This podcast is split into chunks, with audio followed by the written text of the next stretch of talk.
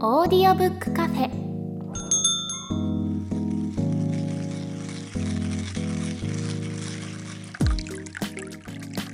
ここはオーディオブック好きが集まるカフェ。今日もカフェ常連でオーディオブックを長年使っている鳥居さんとエフタさんがお店にやってきたみたいです。というわけで本日のオーディオブックカフェ開店です。はい、今回のおすすめオーディオブックはエフタさんからということで、はい、早速ご紹介の方をよろしくお願いします。はい、今回のおすすめオーディオブックは山根博史さんの自己肯定感低めの人のための本です。はい、カフェのオーナーさんから紹介文預かっているので読みますね。あなたの心の癖=ノイズを知れば悩みは簡単に消える。8000人の心の癖を直してきた人気カウンセラーが初めてメソッドを公開。心のノイズは今までの人生であなたの潜在意識の中で育った思考の癖。あなたが聞いたこと、見たこと、経験したこと、世間の常識やルール、そんなものが集まってできた無意識レベルの思い込みです。あなたが気づいていないノイズを見つける方法と、ノイズに負けないノイキャン体質を作る、1分エクササイズがわかる作品ですと。はい。いうことで、うん、いやこれね、自己肯定感低めの人のための本っていう風に書いてあるんですけど、はい、これもっと幅広く汎用性の高いこう心の在り方みたいなものが身につくいい本だなって思ったんですよ、うん、なのでこれはねぜひ紹介したいなって思ったんですよね、うんうん、これ何がいいかってまずこの本にのこうおすすめポイントを紹介しますね。はい、はい、このメンタルノイズっていうものが、うん、みんな心に抱えてるよねということなんですよ、まあ、メンタルノイズってもう多分そのイメージそのままなんですけど、まあ、雑念とか、うん、なんで自分はダメなんだろうとか、うん、なんかその頭の中で生じる自分をこう責めたりとか、うん卑下したりとか無理をさせたりとかそういうことをさせる、うん、声ってあるじゃないですか、はい、そういったものを総括してメンタルノイズっていう風に呼ぶんですよ、うん、でこのメンタルノイズはノイズだから実は聞く必要ないんだよっていう、うん、ちょっとメタ視点的な感覚をこの本を読むことによって、うん、なんか自然に身につくんですよね、うんうん、でもこれだけで十分効果あるなって思うんですよ、うん、もちろんこの本にはねこのノイズをキャンセルノイズキャンセルだからノイキャン体質なんだけど、うんうん、そのノイズに惑わされないようになるためにはどうしたらいいかっていうことも書いてあるんだけど、うん、まずこのノイズに気づくっていうだけで、うん、かなり僕もね経験上だいぶ8割方の悩みは解決したなっていう体感覚があって、うん、これはなんかすごい便利だから、うん、いろんな人にいやそれ別に考えなくていいんじゃないっていうことを僕は僕なりにツイッターとか、うん、自分の書いた本とかで伝えてきたつもりなんだけど、はい、この本はなんかそういう意味でもすっごいおすすめなんですよね。うんすごく分かりやすく表現されてますもんね。そうなんですよ、うん、だからそのメンタルノイズっていうのが14種類大きく、まあ、大体こんなのがありますよっていうことで紹介されてるんですよ、はいうん、で例えばダメ出しノイズ自分は重要ではない方がいいっていうふうについつい考えちゃう、うん、なんかで似たようなもので、なんだろう他人ファーストノイズとかさ、うん、もう自分は重要でないから欲しがらない方がいいんだとかさ、うん、なんかいろんなノイズが紹介されてるんですよね。完璧主義ノイズ、うん、自分はもう完璧じゃないとダメだとかね、うん、なんかね一つ一つがなんとなく心当たりあるなって思うものが必ずあると思うんですよ、はいうんうん、でなんかそこに分かりやすくこう何々ノイズっていう名前がつくと、うん、あそっかこれノイズなのかって自分の中で思えるじゃないですか。あ、はいはい、それによってちょっと引いた目線で考えることができる、うん、自分の感情をこう観察することができるようになる。もうその時点で実は一歩引いた時点でだいぶもう悩みって解決してるですよね、うんうんうん、なんかその感覚をすごく身につけていただきたい、うん、今就活でいつも、ね、体験とか仕事変えようかなって思ってる人って、うん、ものすごくこう悩みのどん底だ自分はみたいに思いがちじゃないですか、はい、だけど実はその悩みって引いてみたときに、うん、ノイズなんだよなっていうふうに気づけるだけで、うん、全然違う角度からこう解決策思いついてとかもやっぱするじゃないですか、うんうん、なんかそこのポジションに立つきっかけをすごい与えてくれると思うんですよね、うんうん、なんか僕はこれ聞いててすごいこう原始仏教みたいな話だなって思いながらそうそう、これ仏教なんですよこれ、うん、そうそのメソッドを現代風に置き換えたりとか、はい、ノイズみたいな形にして、うん、それをキャンセルしましょうみたいな、はい、こう現代人に分かりやすい表現に変えてくれて、はい、言ってくれてるからなんかよりこうその具象化できてっていうかその自分のノイズを理解できてそこにメタ認知できるっていう風なアプローチを取ってるんだなと思って、うんうん、すごく分かりやすい本だなと思いました、ね、そうですよね、うん、だから煩悩ですよねつまりはねまあそうですよねうんいかに煩悩から解放されるかみたいな、うん、だからなんかやっぱ確かにこう仏教っぽいなって思いました僕も、うんうん、いやそのでもその仏教っぽい文脈とかではスッと入ってこない人がやっぱいるじゃないですか、うん、でそんな人でもこの説明のされ方だったら納得できる人って結構いると思うんですよね、うんうん、多分それが自己肯定感の有無につながっちゃっているっていうふうに思わされてるっていうか、うん、なんかこの本の中でもその自己肯定感低い人のための本みたいな表現をしてて、はい、なんかその自己肯定感を上げるためとかじゃないじゃないですか、はい、そこに自己肯定感ってものが介在してるよっていうことをなんか無意識的に思っちゃってる人に向けた本だよっていう、うんうん、おっしゃる通りですねそうなんですよね、うん、なんか自己肯定感というパラメーターみたいなものにあんまりこだわらないようになれると思う。そうですそうですまさに、うん、だからなんかモチベーションとかと近くて、うん、なんかモチベーション高い人に対してモチベーションどうやって管理してるんですかみたいなこと聞くと思うんですけど、はい、あれってなんかそのモチベーションってものにそもそも頼ってないっていうかそうなんですよね、うん、そうだからなんかそういう誤解をうまく解いてくれる本だなって自己肯定感なんてものはそもそも存在しないんだよっていうか、うん、なんかそんなことをはっきりと言ってくれててあとこのノイズをキャンセルするっていう表現もすごいなと思ってつまりノイズってキャンセルすることしかできないんですよねうわーおっしゃる通りですわそう、うん、そうなんですよノイズ自体を消去することはできない、うん、もうそもそも存在するもんだからでもそれをキャンセルし続けることはできて、はいうん、それは多分ノイキャンのヘッドホンとかすれば実感できるように、はい、でも外せばその瞬間にまたノイズ出てくるじゃないですか、うん、とかと一緒なんだと思うんですよノイズっていやそうなんですよ、うん、いやいいことおっしゃるノイズって、まあ、ノイズキャンセリングヘッドホンはねつけた瞬間にノイズ聞こえなくなるけど、うん、残念ながら、まあ、心の中のノイズはさ、うん、一回あノイズだって気づいてからあでもこれはノイズだから気にしなくていいんだなっていうキャンセルみたいな、うんまあ、手順が必要にはなる、うん、だけどでも気づきさえすれば、うん、もうそれはもうノイズなんだっていうふうに分かってしまえばさ、うん、それによって自分の行動とかどうこうしなくていいんですよね、うん、なんかここに自分の意思が介在できるんだぜっていうこう差し挟めるんだぜっていうことに気づけるだけでだいぶ人生の自由度上がるなっていう感覚があって、うん、でその後にだからそのなんだろうな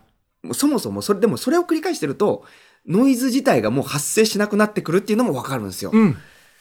なんだろうね人間の体って不思議なもんで、うん、なんかこのノイズを発生させてもこいつはもう何も反応しないんだなって分かると、うん、ノイズの方からいなくなっていくっていう現象ってあるじゃないですか、うんうんはい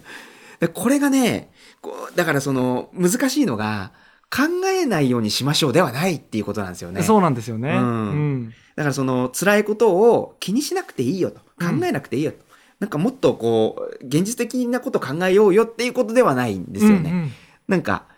聞こえてきていいんだよっていうことなんですよね、うん、なんかねそこの微妙なニュアンスっていうのも多分これ聞いてもらえれば分かると思うんですようん、うん否定するってことではない耳を塞ぐってことではないっていうね、うんうん、なんか自動的にそれをキャンセルできるようになっていくっていうかなんかその意識しなくてもこう野球でバット振ってボール当たるみたいな、はい、こうその行動を自然と取れるようになるっていうかでも最初のうちはやっぱり一つずつ確認しながら動作を確認して、うん、あこういう風にやればボールに球がバットが当たるんだみたいなことを理解できるようになってくると思うんですけど、うん、ああいい例えですね、うん、そうなんですよねなるほどそうなんですよあこういうボール来たなっていう時に、うん、まあちょっとこう例えとして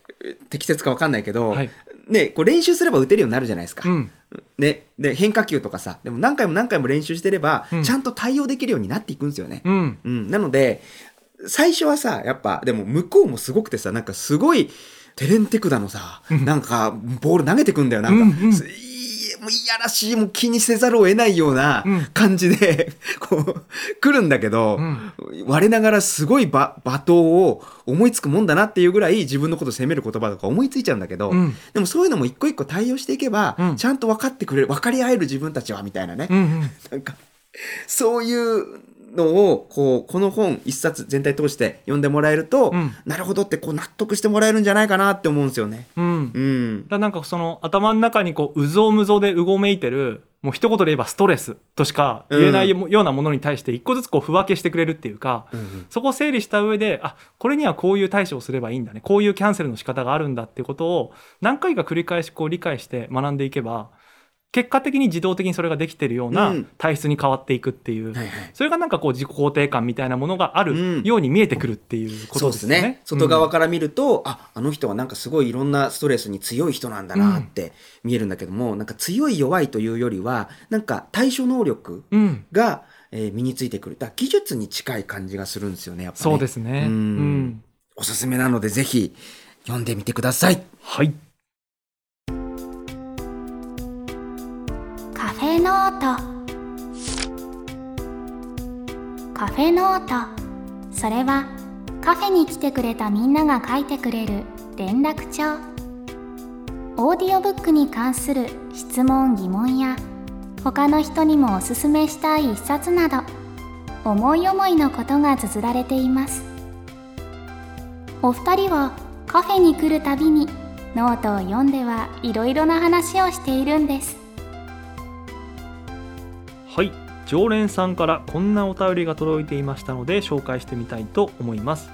お名前はコンマワンさんですいつもありがとうございますありがとうございます、投稿テーマは audiobook.jp の他のユーザーさんに聞いてみたいことというところでいただきました、はいどれくらいの速さで聞いているのか知りたいです、私はだいたい 2.5 倍が多いです調子がいいときは 2.6 倍までいけるときがありますでもプロの読み手の方でないと2倍くらいが聞き取れる限界かなというふうにいただいてましたうんわかります、うん、やっぱ読み手にもよりますよねよりますねうん、うん、鳥居さんはね4倍で聞くもんねそうですね基本的には4倍にすることが多い基本的には4倍なんだそうですねなんか分かりにくいことじゃない限りはなるべく4倍から始めるようにしてますね初見でもそれは体感何割聞き取れてる感覚ですかいやー聞き取るって何ですかねあー面白いでも倍速の話って、うん、そうなのよそこに行き着くのよ結局、うんうん、自分の中で聞き取れているという体感が得られるかどうかなんですよね、はいうん、だから僕聞き取れてるって言うけど何も覚えてないこととか結構ありますから、うんうん、でもそれはさでも自分でちゃんと本を目で読んでも同じなんですよねそう本当にそう思いますだからなんか本を読んだって何をもって読んだって言うんだっていうのはね、うん、なんかやっぱオーディオブックを聞き始めて考えるようになったよいや本当そうですよね、はい、だからなんか僕の中でのその聞き取れてるかどうかはもっと聞きたくなってくるっていうか、はい、どんどん聞きたいっていう風に思えてるときは聞き取れてるなって思うし、はい、合ってるスピードだなって思うんですけど、はい、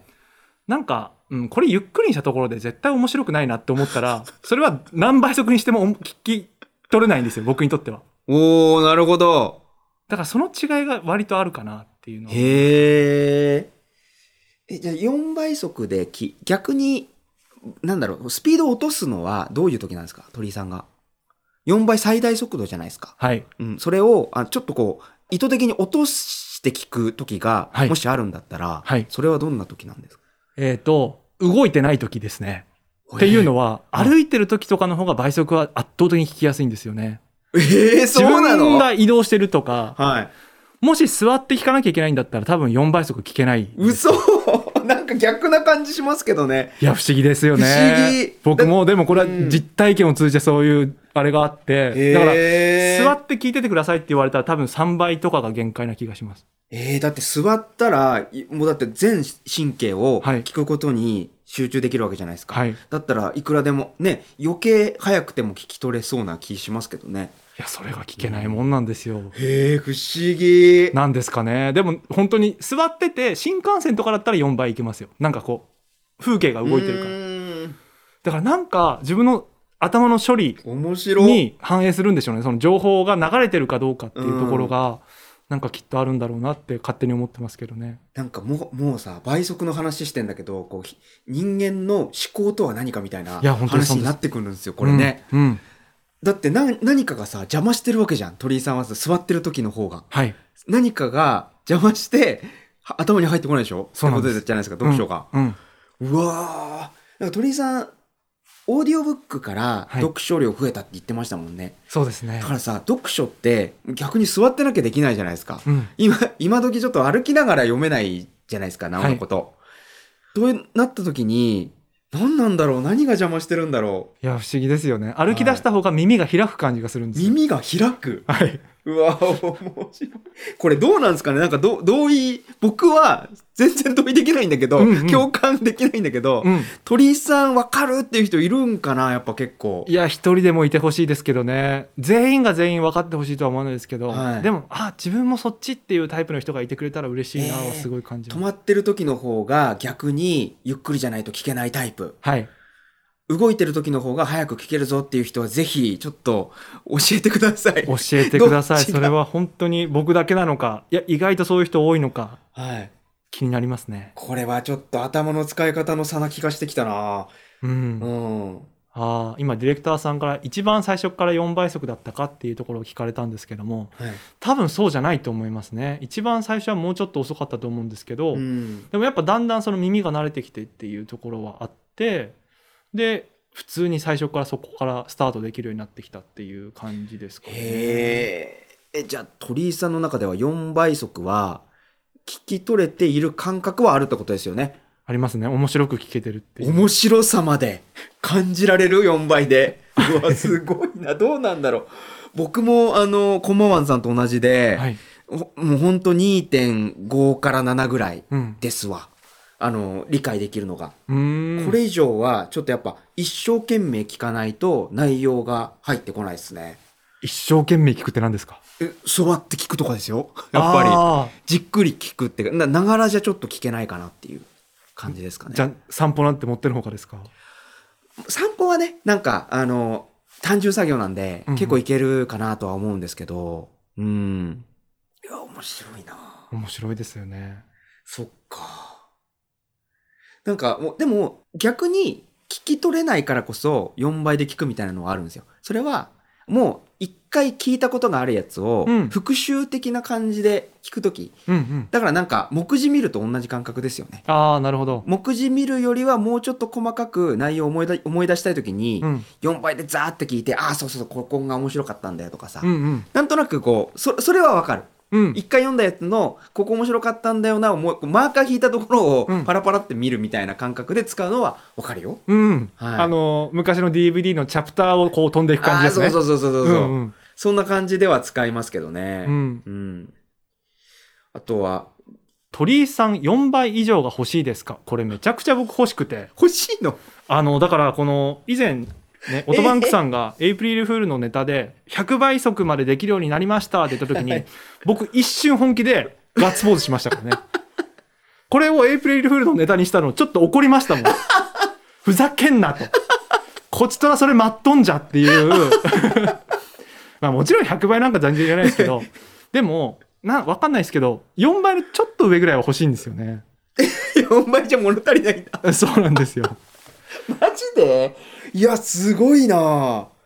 いや4倍全然聞き取れないけどな。いやだからなんかもうちょっとあってもいいんじゃないかなっていうふうに思いますね、うん、これはなんか練習でなんとかなるもんなんですかね。少しずつ速くなっていた感じですか、鳥居さん。でもそれで言うと本当に持久走とかに近い感覚ですね。やっぱやっていくうちにスピードとか走るスピードとか距離とか伸びていくじゃないですか、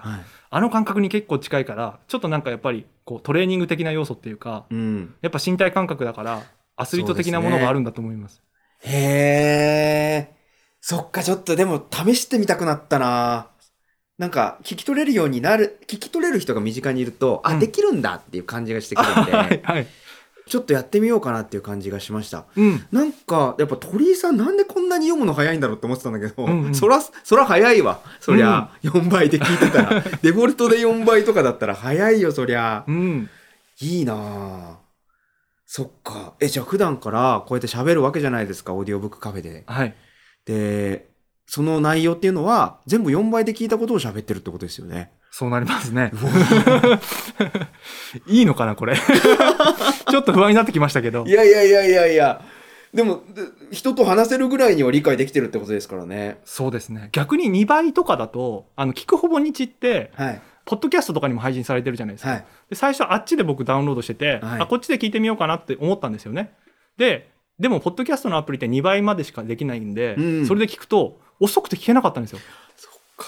なんか逆に全然集中できなくてもどかしい感じが、うん、入ってこなく、なんかこう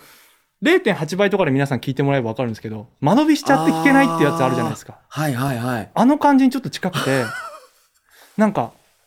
すごいこうゆっくり話されると何言ってるかよく分かんなくなるみたいなのあるじゃないですか。そうか。あの感じだったんですよね。え、大丈夫？僕の喋り方遅い？もしかしてじゃあ。いや。今までもしかして遅かったです。ページは全く関係ないです。そうなんだ。なんかオーディオブックとしてのコンテンツとして消費したいときに。自分に合ったスピードじゃないと全然入ってこないっていうのはすごくあるな。面白いな。結構人間として割と僕正直 2.5 から6ぐらいがデフォルト普通だろうって思ってたから、はい、これますます聞いてみたくなった。オーディオブックで、ね、1倍から4倍まで聞けるじゃないですか、はい、自分はデフォルト何倍派かぜひちょっと教えてください、うん。これはなんか正解がある話じゃないですからね。もちろんですよね、うん、そっか正解があるものではないですけど、いやー聞いてみたいな、うん、ぜひツイッターのハッシュタグとかでもいいですし、はい、こちらのお便りでもいいので、はい、ぜひお寄せいただけたら嬉しいです、はい、ツイッターのハッシュタグはオーディオブックカフェカタカナでです。よろしくお願いします、はい、さて本日も閉店が近づいているみたいです。このカフェではあなたからの感想や質問、おすすめのオーディオブックなどお便りをお待ちしてます。お便りは番組詳細欄にあるメールアドレスからお寄せください。お便りをお寄せいただいた方には audiobook.jp で使えるポイントを差し上げます。また番組公式ツイッターもありますので、感想はハッシュタグオーディオブックカフェをつけてツイートしてください。ポッドキャスト版をお聞きの方は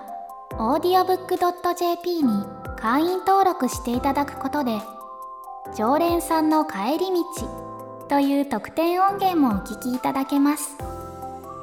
本編で語れなかった話やお得な情報が聞けるかもしれませんよ。初回は無料でお試しいただけますので、ぜひチェックしてみてください。それではまたのご来店をお待ちしております。